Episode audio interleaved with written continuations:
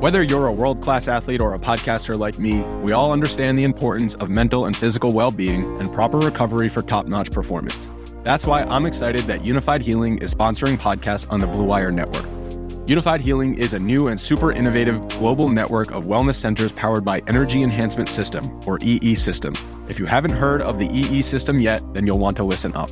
This technology promotes wellness, deep relaxation, purification, and rejuvenation. Wherever you are across the globe, access to a center is easy and affordable. Interested in experiencing the EE System technology for yourself? Go to unifydhealing.com slash bluewire to learn more and find a center near you. That's unified, U-N-I-F-Y-D, healing.com slash bluewire. No material or testimonials on the Unifyd Healing website are intended to be viewed as medical advice or a substitute for professional medical advice, diagnosis, or treatment. Always seek the advice of your physician or other qualified healthcare provider with any questions you may have regarding a medical condition or treatment and before undertaking a new healthcare regimen, including EE system. Welcome to the Action Network Podcast, the number one show for the invested sports fan. All right, here we go.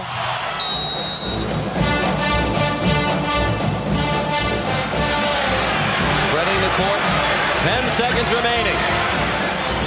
They just got to throw it under the basket. Under the basket. It's down to seven seconds. Oh, that's a long ways. It's the Drew for the win. Gone. Oh, they did it. Oh, a miracle. Hudgens.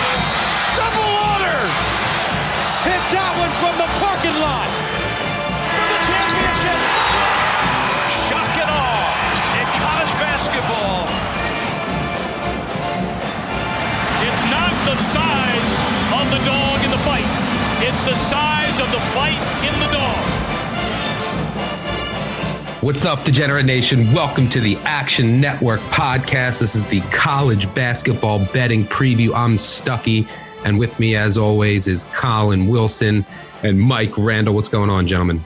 Getting stronger down the stretch, not fading like Marquette. Another day goes by, and I love Creighton more and more. In a year, in a year that's as crazy as this year, is it possible a team that is so poor at rebounding could possibly make a run to the Final Four? Why not?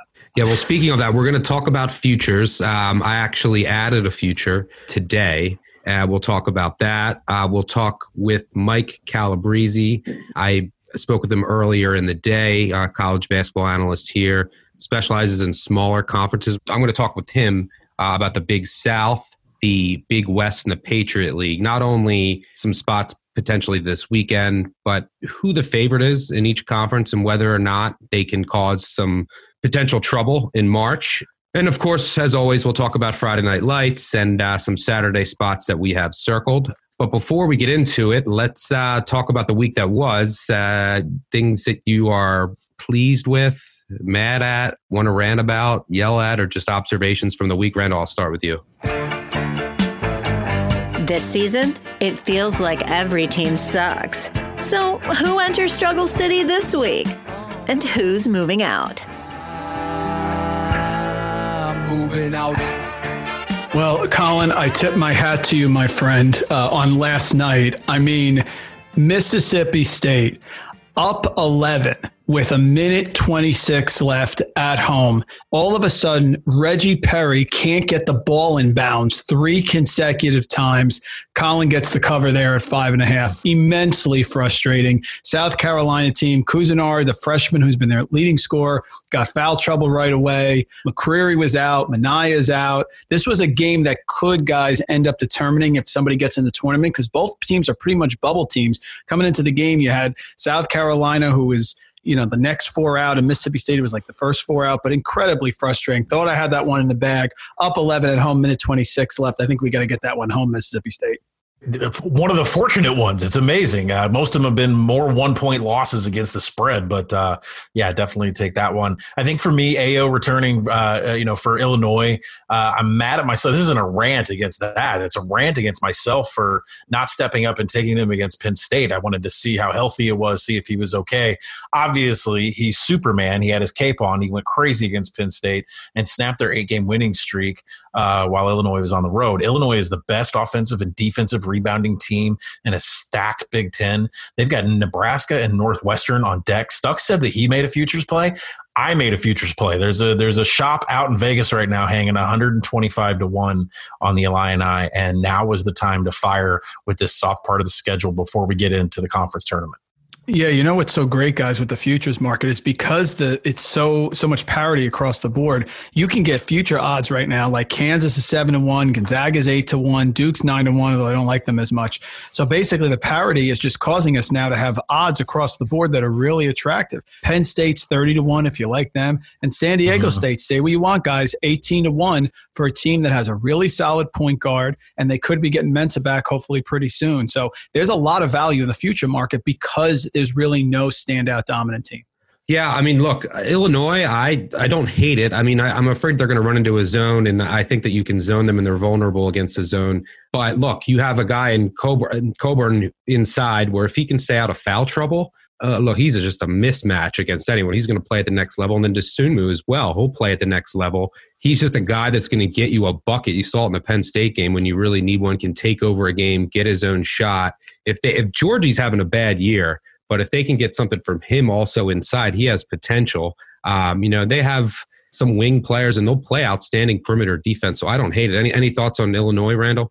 Yeah, they're a different team now, guys. That was a huge win. I mean, Penn State had, had been great at home and dominant at home. It's a key, Stuck. You talked about Kansas, and you said the key is how quickly Azubuike's going to pick up two. I think the same is true with Cockburn. They don't usually make threes. If they do, they're deadly. But the three things I look for here is solid guard play, which they have, some big wins on the road throughout the season. They have those as well, and a solid coach, which they have in, in, in Brad Underwood. So, yeah, I think they have everything that you would want. And again, you're looking for a team that can get hot. People cooled on them because Dosunmu was injured. They lost a couple games in a row, but we talked about it. All teams lose two, three games in a row. But that was a huge win at Penn State. And there's value there because I don't think the market has really accepted Illinois as the team moving forward. They almost have like a reverse Michigan State, right? People people are still believing in Michigan State, no matter what happens to them. People are still hesitant with Illinois. They're just not buying it yet. So I, I absolutely think there's value there. I think I want to say from a futures perspective, though, like eh, Stuck, you're right. We, what happens when, when they run into a zone? What happens when Creighton faces a team that can defend the perimeter? What happens when Gonzaga faces a team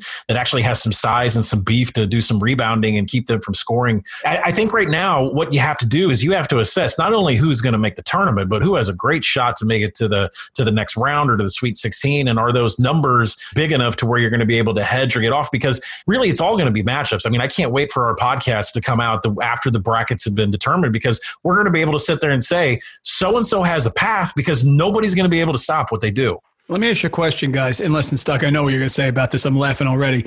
Oregon, they have the guard play, they have the coach. We understand there's limitations, but right now they're 50 to 1. I know they have to beat somebody on the road. They beat Michigan earlier in the year and a couple neutral wins, but they have not won on the conference in the road. And tonight they're playing Arizona State. But assuming that they get healthy, I mean, 50 to 1 for a team, would it be crazy to say they make the Elite Eight? And at that point, I mean, we're playing with house money. I don't know. What do you think about Oregon at 50 to 1? Well, my problem with Oregon here, and I'll get into my future that I, I placed. I've had a really bad week, a lot of bad calls, which is nice and, and it's terrible, but it's nice in a way where you can just say, all right, look, I was off here, I was off there. Some bad three point variance. That's going to happen. I still can't. I'm still can't get over Villanova was 17 of 24 from three at one point. I thought it was their free throw stats, but Texas, I mean, look, Will Baker, what's he just starts raining threes, and the Texas backups are raining threes. That was frustrating. And then Baylor just continues to take my money. Uh, I don't know how that team just has robbed me blind all year long, and I have to hand it to them. Uh, they're just a really in sync, playing well together. And uh, in my power ratings right now, I have them up to number three. Uh, they passed Duke, and I think that was one of the biggest storylines of the week, which was Duke getting absolutely trucked. I think the first time they lost by 20 plus being ranked in the top 10 in like 40 plus years. So we'll get to Duke and the ACC and what's potentially wrong with Duke, if there is anything, in a pretty watered down ACC this year. Uh, but to get back to your Oregon, I mean, I just don't trust their defense. Look, they're 74th in adjusted defensive efficiency. Now, if you go back to all of the national champions since 2002, when KenPom started you know keeping his data if you go back and you have to look at pre-tournament. A lot of people say look you got to be top 20 in offensive and defensive efficiency if you look at the national champions. Well a lot of times the national champion is going to be in the top 20 of both because they won six games in the tournament and they're going to skyrocket up. But if you're trying to find someone you know some type of criteria you got to look at where teams were ranked prior to the tournament. And if you look at all the all the national champions from 2002 to present, 18 national champions, if you take their adjusted offensive and adjusted defensive efficiency, and you don't have to be in the top 20 in both. Now, almost I believe every single one with the exception of one was ranked in the top 20 of one or the other. And the exception was UConn in 2011 when they beat Butler, and that was with Kemba. And they were 21st in offensive efficiency, 27th in defensive efficiency. Not far off. But if you add them together, you pretty much can't be over 50. That's a, a, pretty good rule of thumb. And out of those 18, there's only one exception, and it was UConn in 2014. Every single other team, if you add them up, combine their offensive and defensive efficiency, is was less than 50. The average combined 25. And Oregon is sitting at 74. So I know they have Pritchard. I know they have Dana Altman who's going to switch. He's going to be switching his defenses all games. A tough team to prepare for in a tournament setting, especially in that second game of the weekend.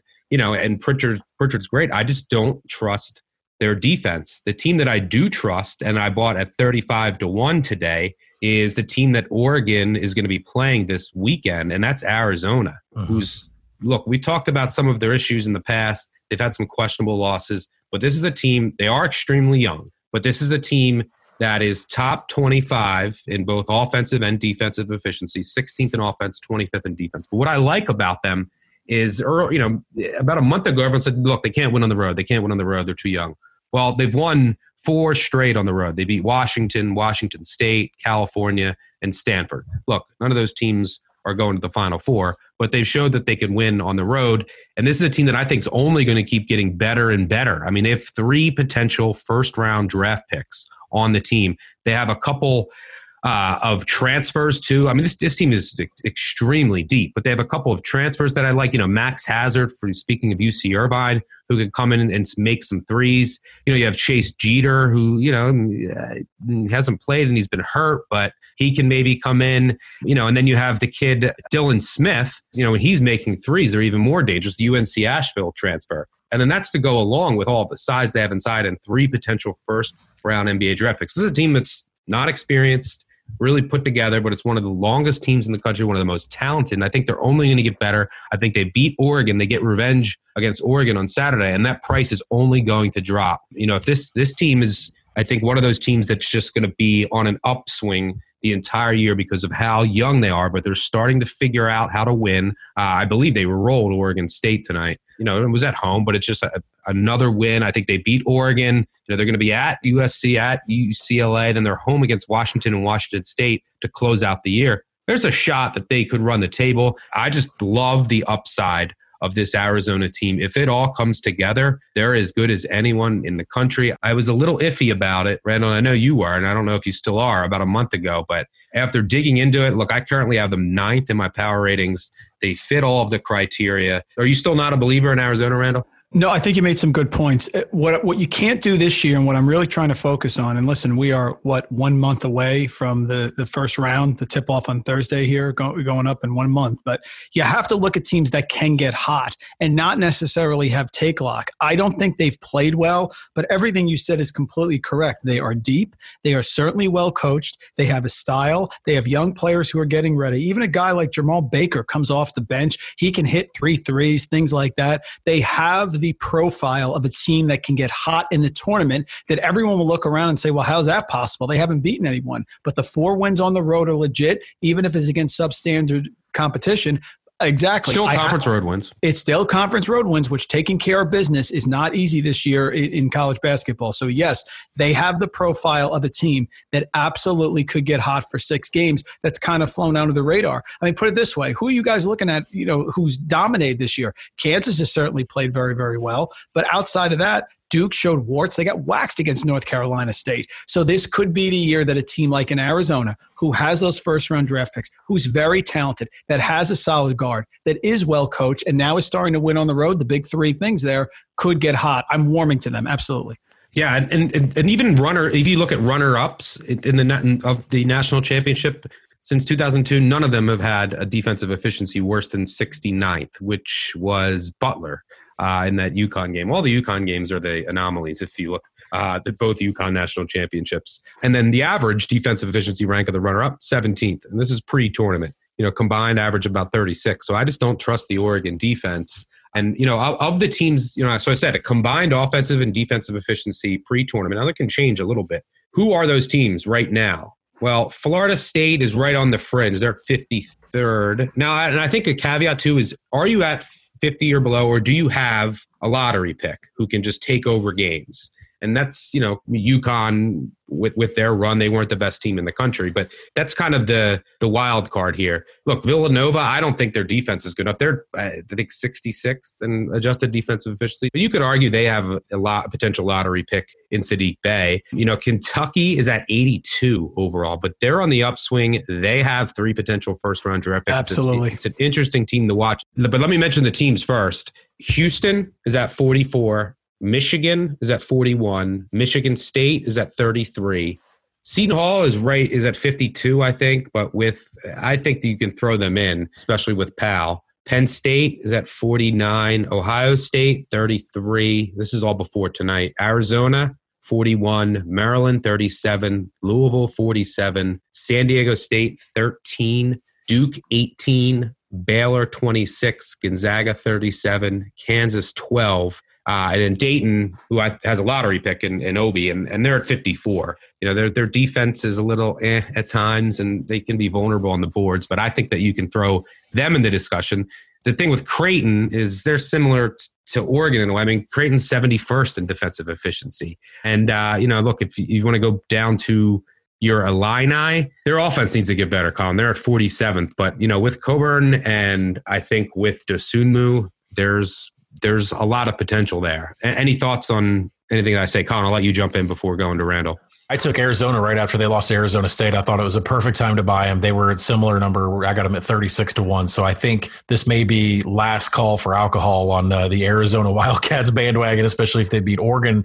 And I absolutely think they can because Oregon's terrible on the boards. They're one of the worst defensive rebounding teams in the nation. We talked about Arizona's length. And the thing that Oregon really excels at is taking the ball away from you. Their steal percentage, they're top 20 in the nation. And Arizona only gives the ball up. Offensive steal percentage rank third in the nation. So Oregon's not going to be able to get the ball from Arizona. And I think once that victory happens against the Ducks, there's going to be a lot of Wildcats Arizona love in the in, in the market. And I think now is the perfect time to buy them if Oregon gets trucked here, they're down 11 at the half. Might take away some of the value on Arizona on Saturday. It's the spot I have circled. Uh, Arizona should have won at Oregon. It was one of the many Oregon overtime wins. Oregon ended up winning by one in overtime. National championship picture summary. Any final thoughts, Randle? Yeah, I mean, the team that I keep staring at that I just want to see step up and start putting teams away is Colorado. Colorado has the makeup that you talked about and would have uh, it right now coming into tonight 40th in adjusted offense, 13th in adjusted defense. They do rebound. They're 20th in the nation shooting three pointers, 37%. They just have had some odd performances. They blow the game at home to the big pillow of the Pac 12, Oregon State. Made no sense whatsoever, but they have McKinley Wright. He's a shot maker. They beat Dayton. They have some wins there that make you really scratch your head and say, hey, listen, this team could go far. They just don't have the sex appeal, I would say. And the one that I'm still hanging my hat on we'll probably get into it in Saturday spots. Listen, do I think they can win the national title? No, but I really want to see this BYU team. I, they're so good offensively. The defense is 70th, so probably not going to be in that realm that you're going to need for the metric that you talked about. But they can shoot threes. They can definitely make a Final Four. So the team for a national title future. How about Colorado? I mean, they have everything that you you would want. There's no real weakness there, but they just don't have that impressive sort of you know Colorado's going to win the national title appeal. Yeah, and away from home, yeah, I, I want to see just a little bit more. But the roster is there for sure, um, and the same with Kentucky. And if Kentucky's making shots, um, they're really dangerous, and that's the biggest question. But like BYU, they're you know they're outside the top seventy, and I, I these a bunch of these teams I kind of group together: Oregon, BYU, you know Iowa, um, you know Villanova these are teams with elite offenses. I believe they're all top 10 in adjusted offensive efficiency. If they're outside the top 70, what happens in the tournament in defense, what happens in the tournament is if you can't get stops and you have a, just an off night offensively, not, not only does that leave you vulnerable in the first couple rounds, but it's tough to go through six tough games because what happens you, when you see these upsets early on in a tournament, it's when you're playing.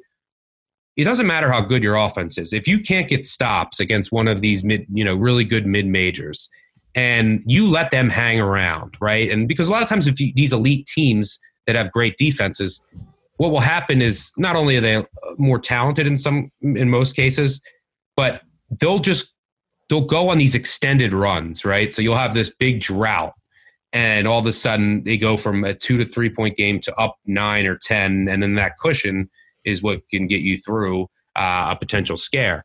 But if the other team is getting hot, they're getting confident, the crowd turns against you, you start getting tight, and just that that's just a recipe for a potential upset and for what I think has prevented teams with these subpar defenses from ever winning six games in a row. Now you could there's there's been teams that are close um, that have gotten close that have gotten to the final four. Auburn last year, but the, to win six games in the tournament, you need to get stops at some point because your offense isn't going to be humming. Everything tightens up a little bit in the tournament. And I think ultimately that's what will decide who's going to make it to the national championship. I think so. Of those like 15 ish teams that I mentioned, um, you know, and things can change. You can have a team that all of a sudden starts to figure it out defensively. There's we still have a couple weeks left uh, you know, almost a month left before the tournament. So, but that's just kind of the pulse uh, of the top 25 as and of I, now. Something yeah. I like to look at too is I, I think that to get to avoid that early round upset, it helps if you have a quality big. I say it all the time. North Carolina didn't suffer early round upsets like Duke did because they always had Tyler Hansbrough or Tyler Zeller, somebody inside who you can hang your hat on. That big inside really helps to get you away from the first round upset. But then when you get to the later rounds, it's not as important. You can hit the three, you get hot. That's why, to me, if Creighton can get out of that first round, they're a very dangerous second weekend team, but they're also very susceptible early because they don't rebound and they have a lack of size inside. I, I think that no one's going to want to play Creighton. I'll just tell you that. I don't know. They, like, I don't think that they can win it all, but that no one's going to want to play that offense because when it's on, ooh, it's a pretty thing to watch. I think the team that we're really not talking about enough, and the problem is, is that they're you're never going to get a good number on them, and you know everybody knows this team. It's a brand name, and it is Kentucky. We talked about their defensive rating, but by the end of the season, this can be completely flipped. And the thing that everything that we've mentioned on this podcast about what is it you want to have during the tournament, they have it. If you haven't watched Ashton Hagans go from the three point line and dice up the paint and get to the rim, it's one of the quickest things I've ever seen in the world. Now, don't know what his injury is. I'm sure he's fine. He had ice on his leg the other night. I'm sure he's great. But one thing that I love to back when I'm looking for a team when the brackets come out, I'm thinking to myself, who has great guard play, who has that one big, and who hits their free throws. Free throws are extremely important when you want to look and see who's advanced. Well, sure enough, Kentucky's sitting here with a three point with a with a free throw distribution of third in the country. That is amazing how many free throws they get. They get to the line all the time. And they're sixth in the country in free throw percentage. They're hitting 78.8%. That's insane. So they have great guard play with Ashton Hagans, probably one of the more underrated uh, players that's not being talked about, uh, you know, from a national perspective. They have Nick Richards, who's the 6'11 big that, you know, is just ever since he's turned up his play, they, they're, you know, they've only lost to Auburn and South Carolina since the year turned over to 2020. The remaining schedule, I mean, we're talking Texas A&M, we're talking Tennessee at home. Uh, you know, they might drop Florida on the road, but they might might not matter to them because they're going to sweep the SEC tournament and they're going to get in with a, a pretty high seed and they've got everything that you could need. But I just love the amount of times that they get to the free throw line and how they've been taking advantage of it with that free throw percentage. You know, I put a tweet out earlier this year on Kentucky. It was in their elite eight years or better under Calipari, their three point percentage 33, 39, 37, 33, 35, all around there. This year, when I put it out on January 22nd, it was 31.6. Lo and behold, right now, they're up to 32.7. And in mm-hmm. SEC play, they're already at 35.6, which is second best in the conference. So you got, you nailed it, Collin. They got everything. Again, they're getting better every year as it goes on. That's the magic of Calipari. Every year they're better at the end of the year. Yeah, and I think that a, a couple other teams that I want to mention. Um, uh, Louisville looks like they figured it out uh, against Syracuse, and you know they went through a little skid. I still think that they're a real contender. That's a future that I have um, along with Seton Hall from the preseason. And uh, Maryland, look, Maryland was. Can they win on the road? I mean, they are really coming on with. The, they've had some close close wins. You know, Indiana and comeback wins against Michigan State, but everything in that Sparty game set up for Sparty to win that game, and then Sparty had that huge run and took the lead, and then it was Maryland who just took the blow and then punched back and got that win. This Maryland team, uh, look, I'm not the biggest fan of Turgeon, um, but with that inside out combo, uh, they're real and uh, their role players look like they're playing better and better. Uh, I, I think Maryland is a legitimate Final Four threat. Any thoughts on the Terps? Yeah, they got. I mean, they have Cowan. That's the big, the big idea. And Jalen Smith's been a double double machine. The question is Turgeon. But folks, they have they've they've shown me enough. That comeback against Michigan State, they should have been dead and buried. They should not have had a, a counter you know, they got knocked down, and that was going to be it. Here goes Michigan State riding off to the sunset. But they come back. They score what the Lake said last eleven points of the game. Cowan makes big time shots. He beat Illinois in that first game from from the logo. So yeah, they're start they're starting to have what it takes and putting it together. I think we should reassess this question on next week's pod after they get Ohio State and Minnesota, both road games, to see how they're standing a week from now. Yeah, it's uh, in Minnesota hard loss to to Indiana, who kept their tournament hopes alive. Providence, probably the biggest winner of the week with a win at Georgetown and with a lot of bubble teams going down. Um, but uh, we'll have much more talk on futures and obviously the lay of the land in the upcoming episodes. Uh, before we get to the weekend, getting back to Duke, look, they got three potential first round draft picks. They're as talented as anyone in the country. They're top 15 in both offensive and defensive efficiency. But the ACC is really watered down, right? And they should have lost to Carolina. They get their doors blown off by NC State.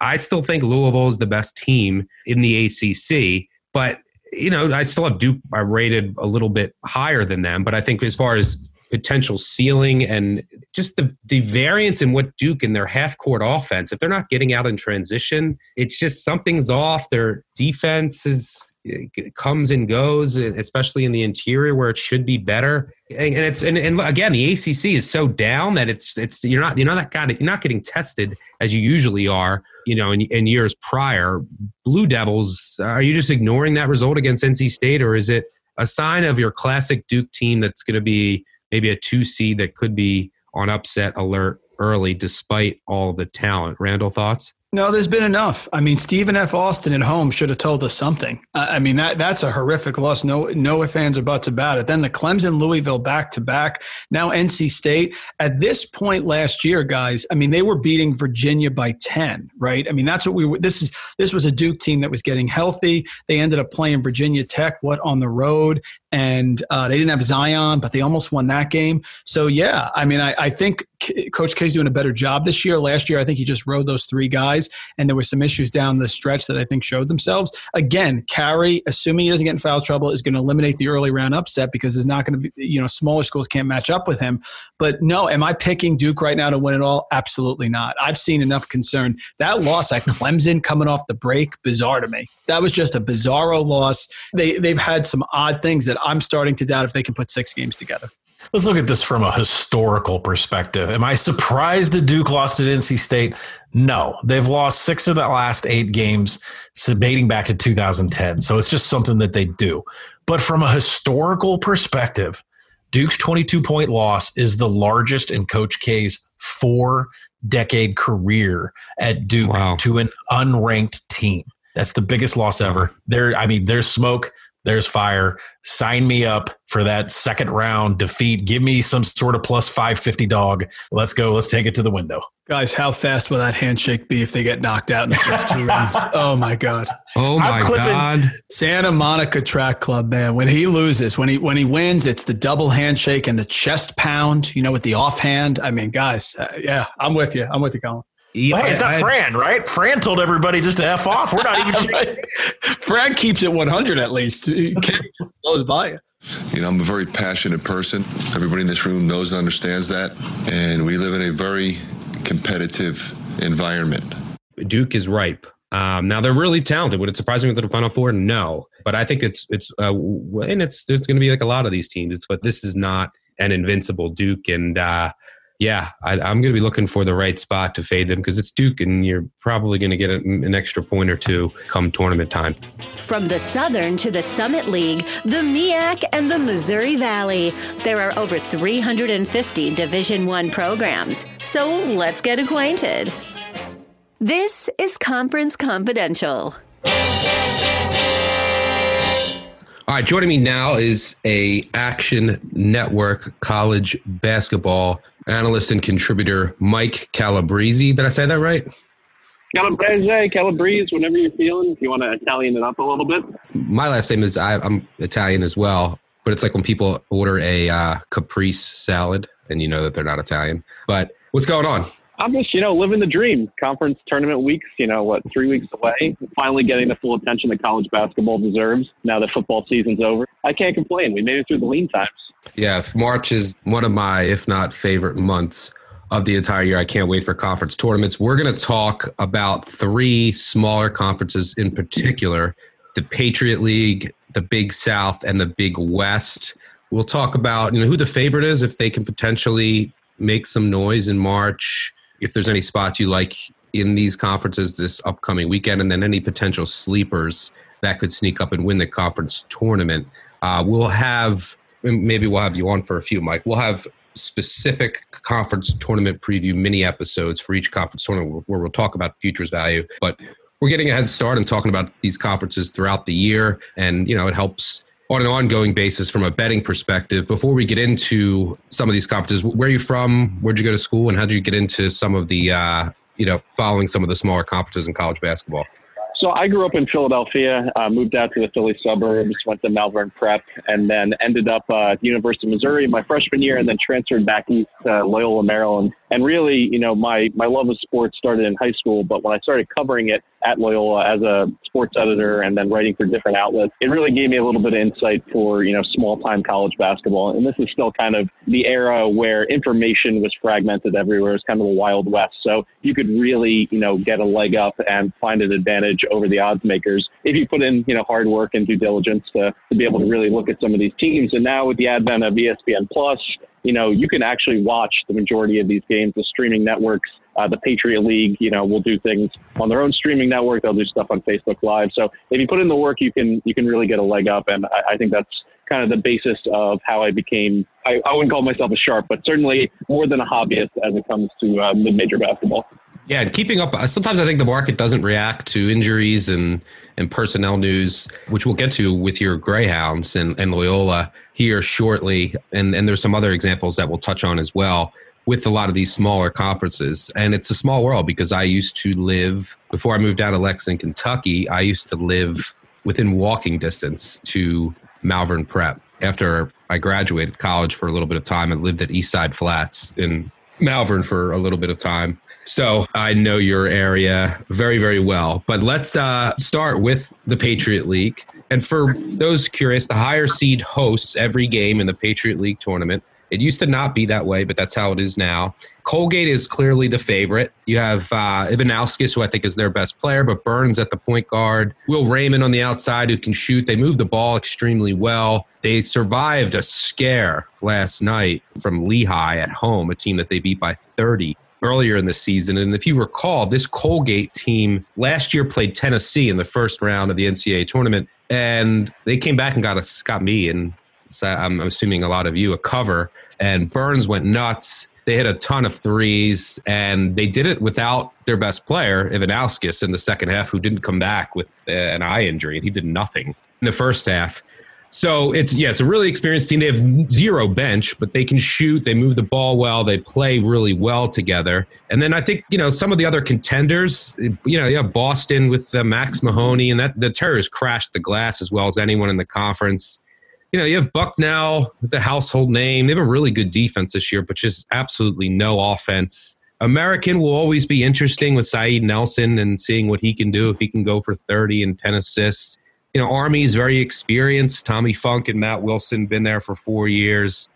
Navy's just kind of in the middle of the pack. They're a snail, one of the slowest teams in the co- in the country, not only in the conference. We'll get to Loyola in a second because I think that's your sleeper because of it and a, a, recent addition. But you also have an interesting team in Lafayette, who I thought would be interesting because they beat Colgate twice inexplicably this year, but they lost probably their best player in Justin Jaworski for the season. Lucas Jarrett is also hurt. They host Loyola on Sunday, and I'm thinking that we might get a juicy number uh, on Loyola to back them there. But let's start with the top of the conference. Do you see it clearly being Colgate as a favorite, and do you think this is a team that can take that next step and potentially cause an upset in the first round of the tournament this year? Yeah, I think you broke that down pretty even-handedly throughout. And when you start with Colgate, you look at you know their prowess from three-point range. They make over 10 threes per game, which puts them in the top 10 in the entire country. So they have a, a reliance on the three-point shot, obviously. But it's interesting because it's a conference where overall team size plays a, a big role. So to have a six foot 10, six foot 11 guy in uh, Ivanauskas, he's really that difference maker for them. He's a transfer from Northwestern, a four-star kid, and when he plays at the top of his game, he really gives them a, a, different dimension, particularly defensively. He's a good passer too. He is. He has a real good feel for the game. He's not necessarily, you know, uh, a traditional stretch four by any, you know, uh, stretch of the imagination, but it does give them a little bit of versatility, uh, both offensively and defensively. And aside from that game against Tennessee in the NCAA tournament, you also look. They have a win at Cincinnati this year. Now, it, it wasn't quite as good as it would have been last year against the Cincinnati team that's in a bit of a, a rebuild mode now that Mick Cronin uh, has moved on to UCLA. But I still view that as kind of indicative of what you're going to get from a Patriot League champion. And I do believe it's going to be Colgate. Because when you look back at the history of the conference in March Madness, they have some good moments. You know, they have Lehigh, they have Bucknell beating Kansas in 2005. You know, generally speaking, these teams do very well in grinder games. You know, if they can play in the 60s and low 70s, I think they can put a scare in, into a high seed. But I would love to talk about Loyola because not only have they, you know, really turned around their entire program since getting Santi Aldama into the uh, into the fold. But beyond that, I think it kind of throws a monkey wrench into the Patriot League tournament because, as you mentioned, it is a conference where the higher seed gets home court advantage. So generally speaking, it's been chalk, chalk, chalk. The last three years, the number one seed in the tournament has won. And interestingly, you know, I, I would love to know the uh, the decision making process that, that goes into this. They play four games, but they stretch it out over a week's time. So you're not looking for, you know, that Big East magical run of four wins in four days. So you would think that would open it up a little bit with a 10 team uh, conference tournament to have you know some of the lower seeds win, not having to play necessarily back to back. But it's only happened once since they expanded to 10 teams. That was Holy Cross uh, four years ago. So make, making a quick transition to Loyola. As I mentioned, Aldama just gives them something totally new. He's six foot eleven. They like to run a lot of the offense through him at you know the, the top of the court, and he's someone who can who can shoot. He gives them really some interesting defensive chops inside because they've been getting eaten up on the offensive and defensive glass, ranking near the 300. But since he's come in six games ago, it's really kind of changed the dynamic for the Greyhounds. And it all just depends on the number. I think you saw it the other night where they go off as a five and a half point favorite. They win that game by four. I think the market has now adjusted and I think it's going to be difficult to squeeze value out of them. But that doesn't necessarily mean they're going to be valueless as it relates to winning the Pat League uh, conference tournament outright. Yeah, and and he's a highly touted recruit and, and very talented. I mean, this is not just a, a flash in the pan, and they've only lost one game since he came back. And I, I think that I had to bump them up even more, even after last night, even though they didn't really cover, well, depending on what number you had. But realistically, they could they could make a run. And it is interesting that no one has pulled off an upset in the conference tournament because this is a conference with some of the smallest home court advantages as far as how I quantify them. I mean, like Navy, I think is dead last for home court advantage. I think they're one and a half points. In contrast, you have some teams that are you know in altitude out west that are four and a half points, uh, even closer to five with the Colorado. You know, there's smaller gyms. You're not traveling that far, so it is even more interesting. But I think Lafayette, it's a, it's a really interesting team. Lafayette can't beat Army, but they beat Colgate twice. But now without their best player, I don't see them being a potential sleeper to win it. I mean, I think Loyola, as far as who could challenge Colgate, I, think they're the team. And you mentioned that Colgate game against Cincinnati. If you haven't watched highlights, go YouTube that game because Cincinnati didn't know the score. They it was tied, and they threw up a shot from like three quarters court, and with five seconds left, and then Colgate got the rebound when they didn't. Cincinnati didn't need to, then they got fouled, and Colgate won. Yeah, I love that you mentioned the Bucknell upset over Kansas because that's one of my favorite tournament history. Master Polo, Lee, McNaughton. That game was awesome. But if anyone you're, you're, looking for value, say in the conference tournament futures when that time comes, do you think that the value is going to be on a Loyola who could potentially challenge Colgate?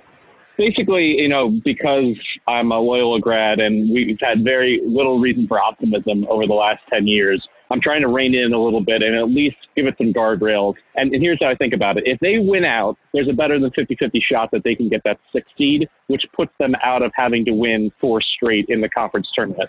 I think if they're in that 7-10 matchup and they have to, you know, win four in six days or whatever, you know, shakes out being this year, I think that may be too tall of an order. But if they can get that first round by, I really love the value in that spot. Obviously, depending on the number, but I, I really believe that they have, you know, the offensive firepower between Kostecka and Aldama to be able to get this done. Yeah, I don't know when you graduated. I'm trying to remember the last really relevant Loyola team. I mean, I'm thinking back to some of those like uh, what was this, 15 years ago with Andre Collins. Yeah, the, the last time they actually made the tournament under Jimmy Patsos, I want to say it was 2010, and they they threw a scare into Ohio State. The uh, they're playing out in the Pittsburgh Pod as a 15 seed, playing against the number two Ohio State. I think we were within a possession in the second half, and then we got boat raced. But yeah, it's it's been a lot of incomplete teams, and really for a team and a, a program located in Baltimore, you'd think they'd be able to recruit locally better. They just haven't been able to do that. But it seems as though they're changing their fortunes. The assistant coach brings in, you know, this this kid from from Spain, actually two Golden Dike as well. Another guy over six ten. You, you need to go the international route as Gonzaga did when they were building their program up. I, I'm all for it. Yeah, I'd like to see Loyola become more relevant, and uh, it looks it appears that they're headed in the right direction. Yeah, maybe you know they can get that six seed and cause a miracle. But I, I think that it's I really want to see Colgate back in a tournament and see who they get matched up with. It's a really fun team to watch. It's not the most athletic team in the world. Uh, Burns is a super athletic point guard, but they move the ball well. It's a really experienced team that I think will learn a lot from last year, even without Ivanauskas for a half. So it'll be an interesting finish for the Patriot League. Uh, any spots you have circled for this weekend? I think depending on the number, unless it's absolutely astronomical, I'm talking into the 20s. I like Colgate being able to, for all intents and purposes, wrap up uh, the Patriot League regular season title, just boat racing Holy Cross. So that game's on Sunday. I'm going to keep an eye out for it, but anything under 16 or 17, I think this will be a neck crack game for them. They haven't played well in their last two. I think they'd like to get their mojo going uh, before conference tournament time. So I like them in a game where they just absolutely outmatch Holy Cross in every way. Yeah, Holy Cross is uh, one of the worst teams in all of college basketball, bottom 10 for sure. Can't argue against fading them. All right, let's move on to the Big South. It's a really interesting conference, the Big South, where the high the, the top seed hosts the semis and the quarters. So the number one seed, and then the highest remaining seed hosts the final. Uh, as of right now, it looks like the two clear favorites are Winthrop and Radford, who interestingly enough split on each other's home courts. Uh, again, a conference that doesn't have huge home court advantage. But Winthrop early in the year was a really interesting team to me because they won at St. Mary's, a huge upset. They played Duke and East Tennessee State, who both should be in uh, Duke, obviously. I think East Tennessee State will be in the tournament at large shot as well. They played both of them close, but they seem to be slipping a little of late. It's a really young team. They like to play up tempo. They also can't shoot free throws, which is something to note. Uh, they seem to be running pretty well from three on both sides in conference. And, and then on the other end of the spectrum, you have Radford, who is a very experienced team, unlike Winthrop. Carlik Jones, probably the best player in the conference, their point guard. Um, and, you know, they want to play really slow. One of the slowest teams in the conference. They'll, they'll press you, slow you up, and then on offense, they just grind you down in the half court game. So it's really two polar opposites that one on each other's home courts. And I think they're the two clear favorites in this conference you know, there's other teams that you know you have it's the big south that could pull off upsets. You have players like hampton who plays zero defense wants to run.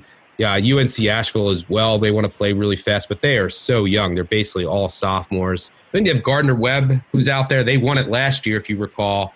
And they played virginia okay for uh, you know a virginia team that ended up going on to win the national title. Uh, but i think really it comes down to radford and winthrop do you give either team a clear edge? Or is there a sleeper in the conference that you want to touch on?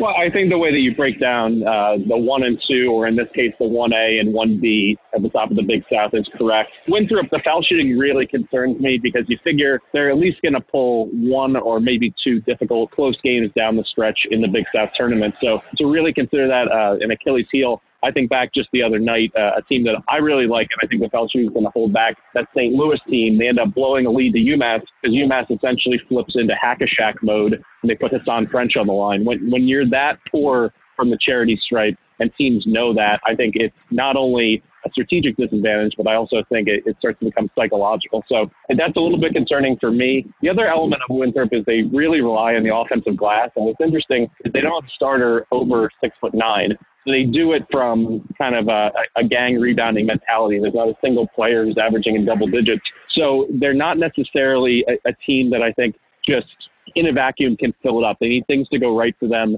They need to be able to get those second chance points. And because of that, I think there's a, a little bit more variation in their play. And that's why if I had to choose between these two, I, I do like Radford. And it doesn't hurt that they have, you know, the conference player of the year, the presumptive conference player of the year and Carlik Jones, you know, going for 25 and 5 a night. That's just a team in the Highlanders that I'm a little more comfortable with. But to answer your question directly in terms of sleepers, you touched on Hampton. I'm someone who has been following Hampton very closely this season because they've been so profitable at home. The, the only issue is is to say they don't play defense is an insult to regular teams that don't play defense. The, the matador nature of the way that they play is, is really kind of astounding to watch because you figure maybe they could just get more aggressive, get into passing lanes, give up easy looks, but maybe create more turnovers. They just they seem fully disinterested in playing defense. And then on the offensive end, so much of what they do relies on getting to the foul line and being aggressive. And that's Ben Stanley and Jermaine Marrow. But when they're they're up against an officiating crew that's not interested in blowing the, the whistle on every piece of contact, they, they really go into a shell offensively. Two games ago,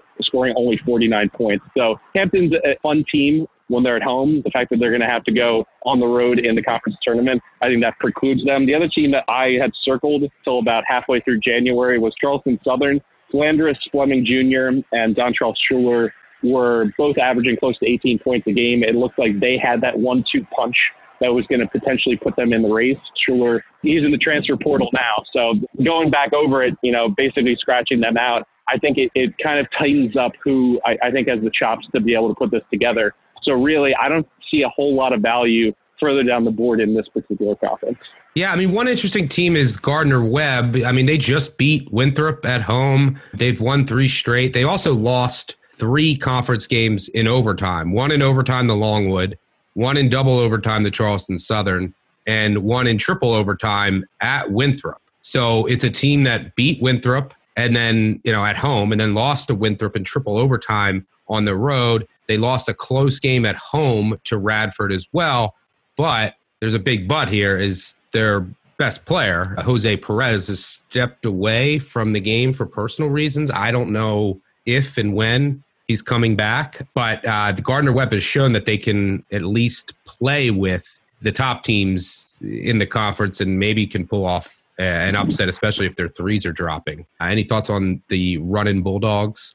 When it comes to Gardner Webb, I, I agree. I think if Perez isn't there, they're going to lose their bite. But it is interesting, you know, to be able to, to count one of the best, you know, upset wins of the entire season on their resume. But honestly, I feel like if I play this, as opposed to playing Radford, whatever their odds they go off, off at to win the Big South tournament, I may just play them on the money line every game throughout and roll it together. And I think that's going to probably present uh, better value. Just I, I think the casual gambler just doesn't have the kind of the, the, discipline or also, you know, just the, the long-term view to do something like that. But I, I think it'll end up presenting more value than if I take them at five to two or whatever they end up going off at. And this is a team that since mid-December is 12 and two straight up. So, you know, barring a, a total meltdown or a player being dismissed, entering the transfer portal or injury, um, I think that's how I'm going to end up playing this, this conference.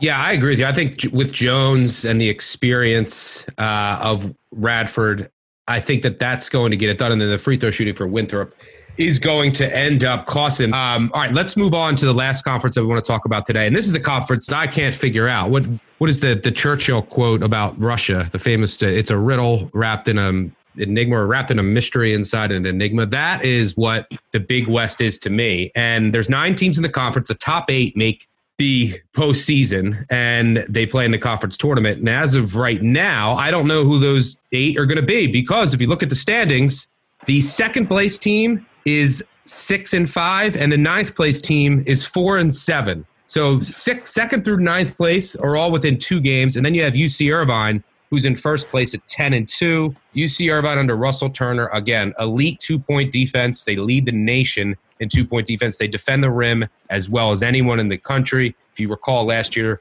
in the first round. They upset Kansas State, and they were just again, once again, elite defense. I think they missed Max Hazzard a lot for for some offensive firepower, who transferred to Arizona. But this is still, I think, the most well-rounded team in the conference by far. I, don't even, they might have the one seed already locked up. The conference tournament will be played in Anaheim at the Honda Center. The team that I expected to be better uh, is UCSB. And, you know, they just, with, you know, Heidegger can go for 30 or 40 every night. And I know that he missed some time, um, but I really like the roster coming into this year. And then they just have so many questionable results that leave me with my head, leave me scratching my head. Uh, so the conference is really tough to figure out. I think everyone would agree that Irvine is the best team. Uh, but what do you make some sense of this mess? Yeah, I think it's helpful that that Irvine is that anchor for the entire conference. At least you know you know, who the number one team is and exactly the kind of brand of basketball that they like to play. When you look back at that upset win over K State, yes, they don't quite have the same playmakers on offense, but they still have the difficult zone to, to diagnose and to pick apart. And I think if they end up drawing a team during March Madness that isn't surgical, that doesn't rely, have a, a solid percentage of assists to made baskets, and they're looking to, you know, just get into a jump shooting battle, I think they could be in line for another upset. Yeah, they just force you into so many and, bad and, shots, if, if, especially if you're not an elite offensive team. Absolutely, and, and I think what, what's interesting in terms of the Big West Conference tournament is that realistically, is there a team that can take them out of the brand of basketball and tempo that they want to play? And it's difficult for me to back this squad because I have watched about six or seven of their games, the majority of which at the Matadome, which is, you know, I wouldn't say a sizable home court advantage, but they seem to play better there. And certainly Cal State Northridge has played better since Lamine Diane has returned. He either had some academic issues. I don't, I don't know necessarily they ever came out and said officially why he missed almost their entirety of their non-conference slate. But since he's been back, I mean, the kid should be an All-American. He's he's averaging 26 and 10. When you watch him play, it looks like you know that time on the bench, he just probably was in the gym working on his three point shot because he's added a little that element to his game. And in his absence, Terrell Gomez was forced to shoulder the offensive load. So now that they're back together, this is a team that has no problem playing in the 80s and 90s at times. They still don't very defend. much like oh they don't defend at all. I wouldn't say they're at the Hampton level. I was I would say though they just really don't understand how to close games. They make some interesting choices in tempo you know, if there were such thing as, you know, a four minute offense, they really don't know how to run out the clock down the stretch. So it's a team that I'll probably back at the right number, but probably the odds of them losing in the first round should be about the same as them reaching the Big West championship game. Yeah. I mean, this is a team that just lost 110 to 98. I think it was in regulation, right? And 110 to 98 to UC Davis. And UC Davis is a, as a good offense, but not that good. And they're they're shooting out of their heads. I don't know if they can keep this up, but yeah, they lost 110 to 98. But you're right. I mean, their their offense is a lot better now, but that defense is still just completely non-existent. It's interesting to me that with the kind of experience that you have on the bench for Cal State Northridge between, you know, Gottfried being their head coach.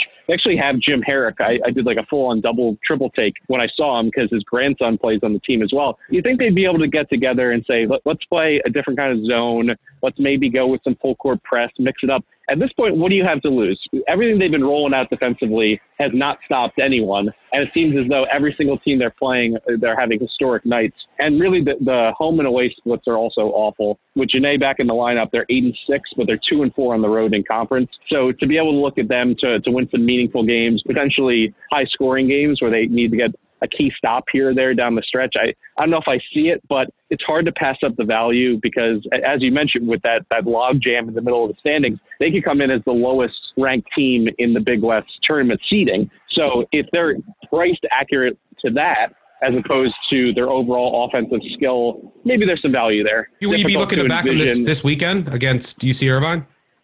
This, to me, is more of a, a preview for the main attraction. I want to see how they handle a defense that, you know, when you look at UC Irvine, they also have a road win this year against Boise State, who was a high scoring offense. I think they held them to 60 points. They can really gum up the works. So if Cal State Northridge isn't able to crack, let's say, 75 points, then I, I think I'm ripping up any potential long shot play that I would have for them to win the, the conference tournament because you have to assume it's got to run through UC Irvine.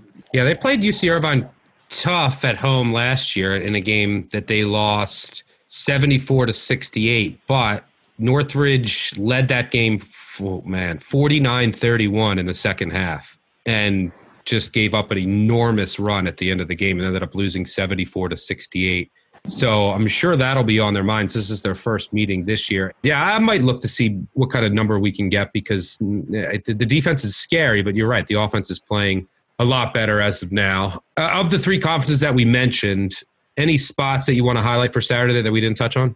I'm glad you brought up uh, Cal State Northridge uh, on Saturday night. It'll be interesting to see, you know, how they play in that spot. Uh, Hampton over Gardner Webb was the last one that was on my mind. You know, this is a game that got suspended, or their first matchup, uh, at clock management kind of issue where they couldn't get the shot clock working, something like that. So now they're going to play two games in about six days. But as I mentioned earlier, Hampton is just a little bit different at home offensively. I think the officiating generally skews to sending them to the line with regularity. Um, so I, I'm going to like Hampton to win that game outright. Fair enough. Yeah, and Hampton actually has a, a, pretty decent home court advantage per my numbers, and and you're catching a Gardner Webb team off of a win over Winthrop, and I assume check the status of Jose Perez, but I've, everything that I've seen, I don't think that he'll be back. All right, so that is Mike Calabrese, Calabrese, however Calabrese, however you want to say it, our college basketball small conferences expert. Who'll be continuing to contribute on actionnetwork.com and the app. So make sure you check out his stuff there. Thanks for joining us, Mike, and uh, good luck this weekend and throughout the rest of this season. Take care. All right, let's move on to the weekend. We'll start with Friday Night Lights. Why let football have all the fun? Let's bet Friday Night Lights. I'll start. I have St. Louis circled. I mean, this VCU team, I think that was their last gasp. St. Louis, one of the toughest places to play uh, in the country. They have one of the highest home court advantages per my rankings. And uh, on a Friday night there, 9 o'clock ESPN2 game, uh, St. Louis, I think, can win this game. VCU's not right. Evans is not right. I'm, I don't think he's fully healthy. So I'll be looking at St. Louis here at home. I don't know if there's much else that jumped out to me initially. Friday, anything on Friday night, Randall, that you had circled? Yeah, I agree with you on St. Louis completely. I got three other ones. Number one, Iona's only 7 14 and 1 against the spread, but they've covered four of their last five, and they missed the other cover at home against Marist by a half point, depending on the number that you got. So I definitely am going to look at them. I, I think they're live. They end up hosting Rider at home. KenPom has it at one they already won by three at Rider early January, and Broncos have lost four of their last five road games in the MAAC. So, yeah, Iona is one I like. Look, Stuck, I know it's your favorite. Merrimack, they're laying a small number at home to Sacred Heart, who they already beat away in January by eight. They have a one game lead in the NEC race over St. Francis and Robert Morris. This can't, they can't be in the tournament. We talked about that. So, this is their entire focus. So, uh, they get 10 steals per game. That's fourth in the country. There's not going to be a letdown spot here. I'm looking at them. And listen, I'm tempted to keep riding St. Peter's until they burn me.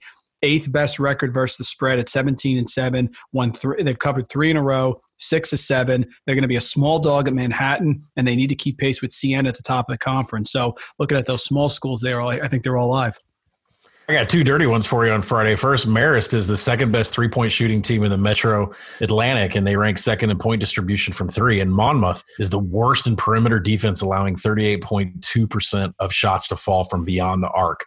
Should be about a plus four on Marist, but you got to look out for, for Braden Bell. He's a transfer in from Ranger College in Texas. He's 96 nationally in three point percentage, and he keeps getting hotter and hotter and hotter from Marist.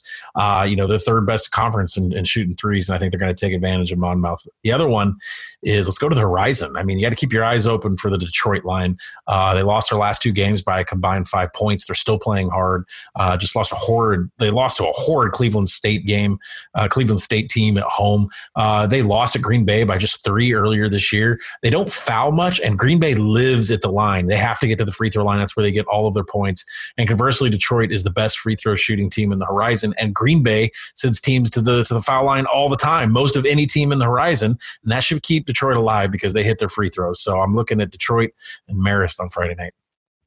All right, let's move on to Saturday. Uh, the two big games on the docket. Uh, we, we can touch on quickly. Baylor, Kansas, I think is at noon, which I hate. Uh, and then the nightcap will be Gonzaga, BYU. Look, I make Gonzaga, BYU a pick, so I'm hoping to get some points with BYU. The one thing that does scare me, and I'm sitting here on Santa Clara, I figured that BYU would be already basically in Saturday in the weekend. BYU is two of 12 from three, which I like because there's no way. I know everyone can shoot it. Childs is a is a monster inside. He draws attention and then he can kick, kick it out, and everyone on that BYU team can shoot. But this is a, they're shooting 46% from three conference play. Um, so, I mean, I know they're number one in the nation at 42%, but 46% in conference play. So it's nice to see a little regression um, here tonight against Santa Clara before Saturday night because it's a spot pro. It'll be jumping. Um, and, you know, the Gonzaga, I mean, look, I, I have Gonzaga right now, number two team in the country, but the defense is not elite. The offense is. I mean, the offense is is scary good.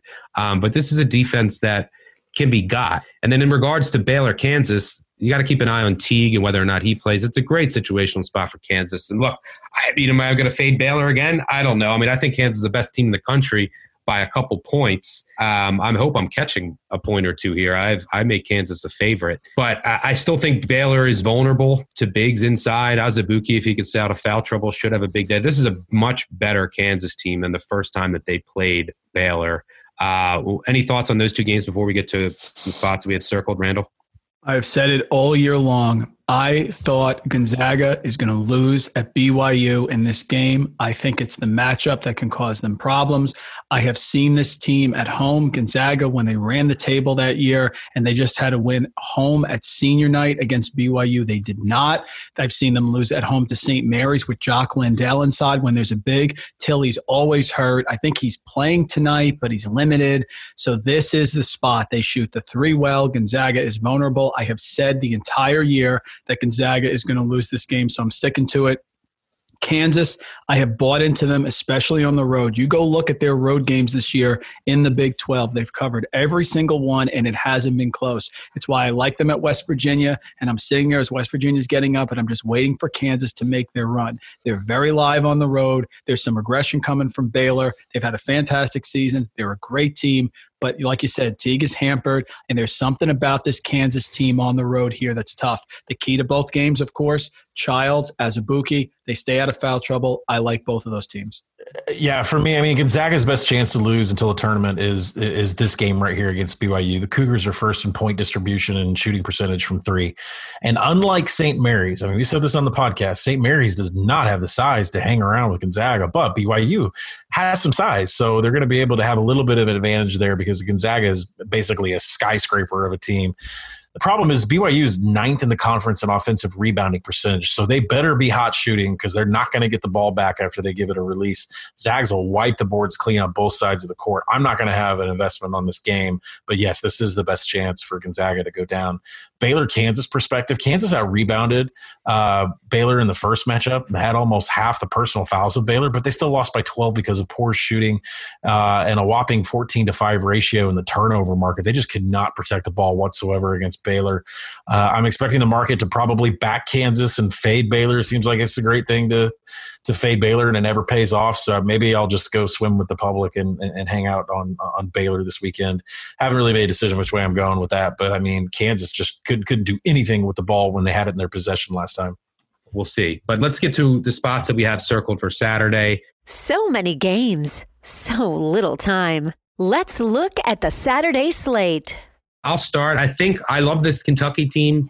I think that they're on an upswing and, and really dangerous in March, and I'm, I root for them here because of my girl and who manages a, a couple bars here, and obviously all of my friends here and, and family. So I'm a big Kentucky fan. But this, think about everyone talking about Kentucky right now. This is kind of the peak, and when you want to sell them this weekend against a Florida team that looks like it's on. You know, everyone was like, "Ah, this Florida team stinks," but they're just playing a little better right now. You might get an inflated number on Florida. Uh, Randle, what do you got? Yeah, I, Villanova's hot right now, and they're traveling to Xavier, and that's going to be a small line, if that. I like Villanova on the road. Uh, Xavier is going to struggle there defensively. They're also going to struggle to score. Villanova is just playing so well at this point. They play Temple was close. Second half, they blew them out.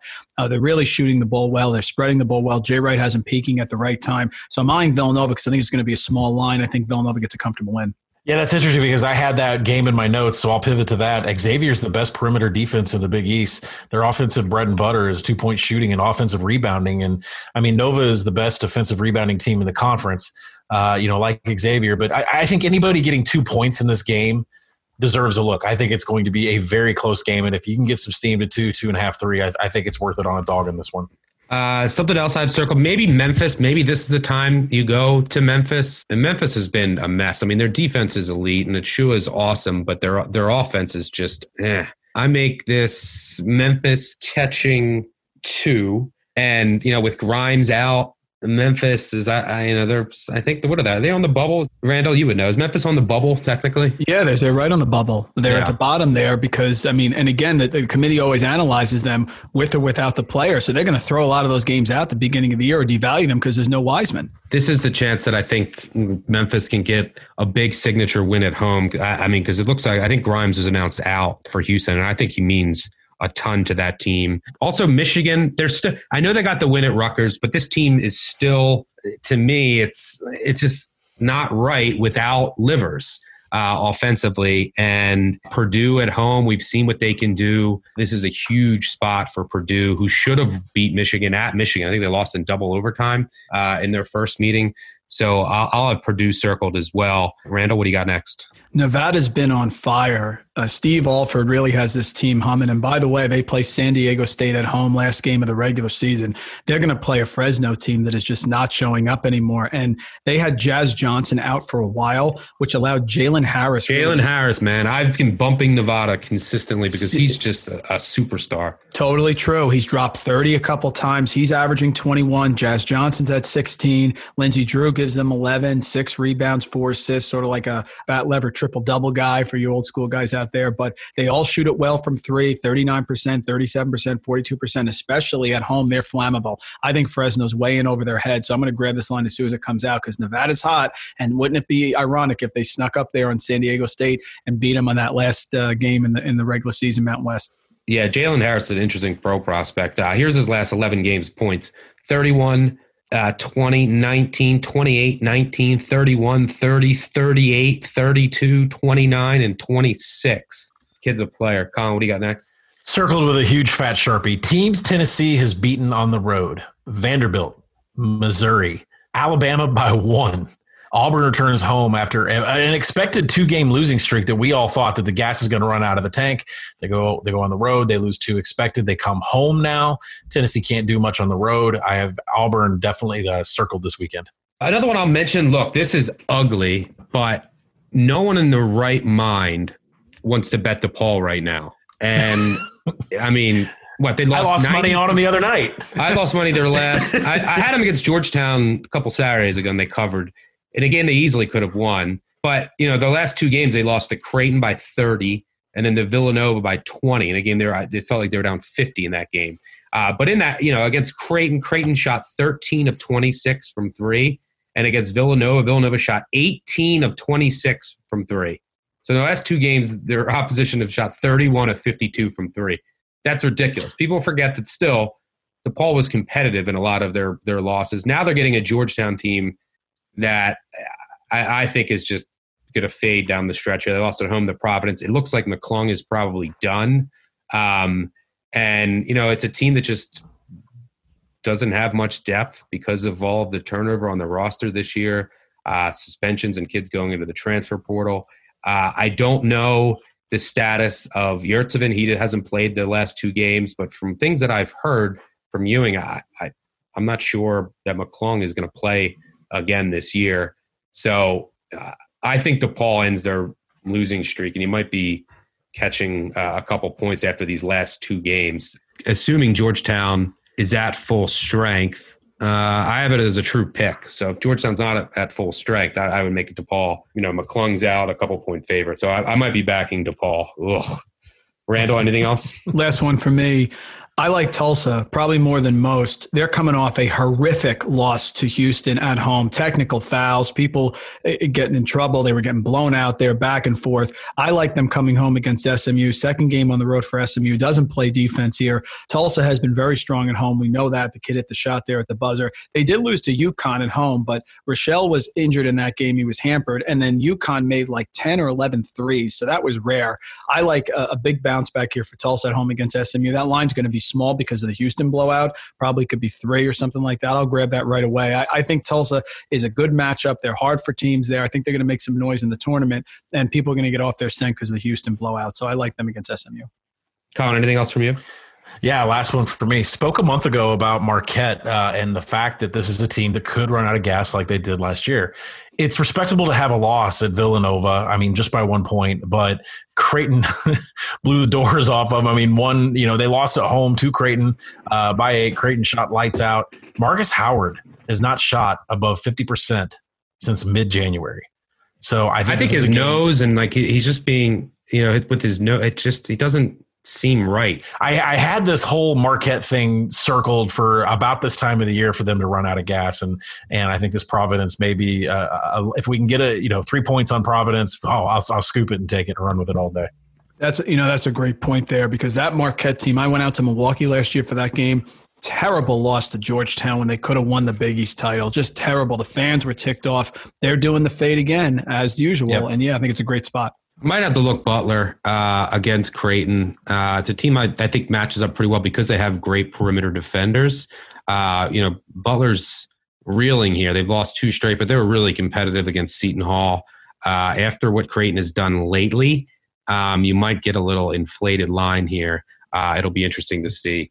Uh, but that'll wrap everything up for us. Thanks, Collin. Thanks, Randle. Uh, thanks, Mike Calabrese, uh, for joining me earlier. Good luck to everyone this weekend. Make sure you subscribe, unsubscribe, subscribe, leave a review. That really helps us tell a friend, tell an enemy. And uh, look, we I mentioned the Kobe Bryant thing a couple weeks ago. One of the th- you know the few good things that comes out of a you know very public death is that it reminds everyone to reach out to their loved ones and people that they you know really care about. And uh, it really reminds everyone of the fragility of life. But people lose loved ones every single day. And uh, i don't think that we should lose sight of that. I've lost two people that were close to me within the past week which is uh, why you might have seen me be a little more quiet than usual on uh, twitter. So just want to throw that out there again. Reach out to people that you love make the phone call that you've been putting off and uh, don't sweat the small stuff. Thanks again for listening, and uh, we'll catch y'all next week. Cheers.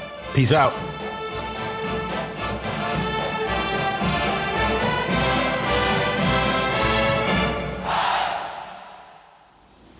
We're finished talking.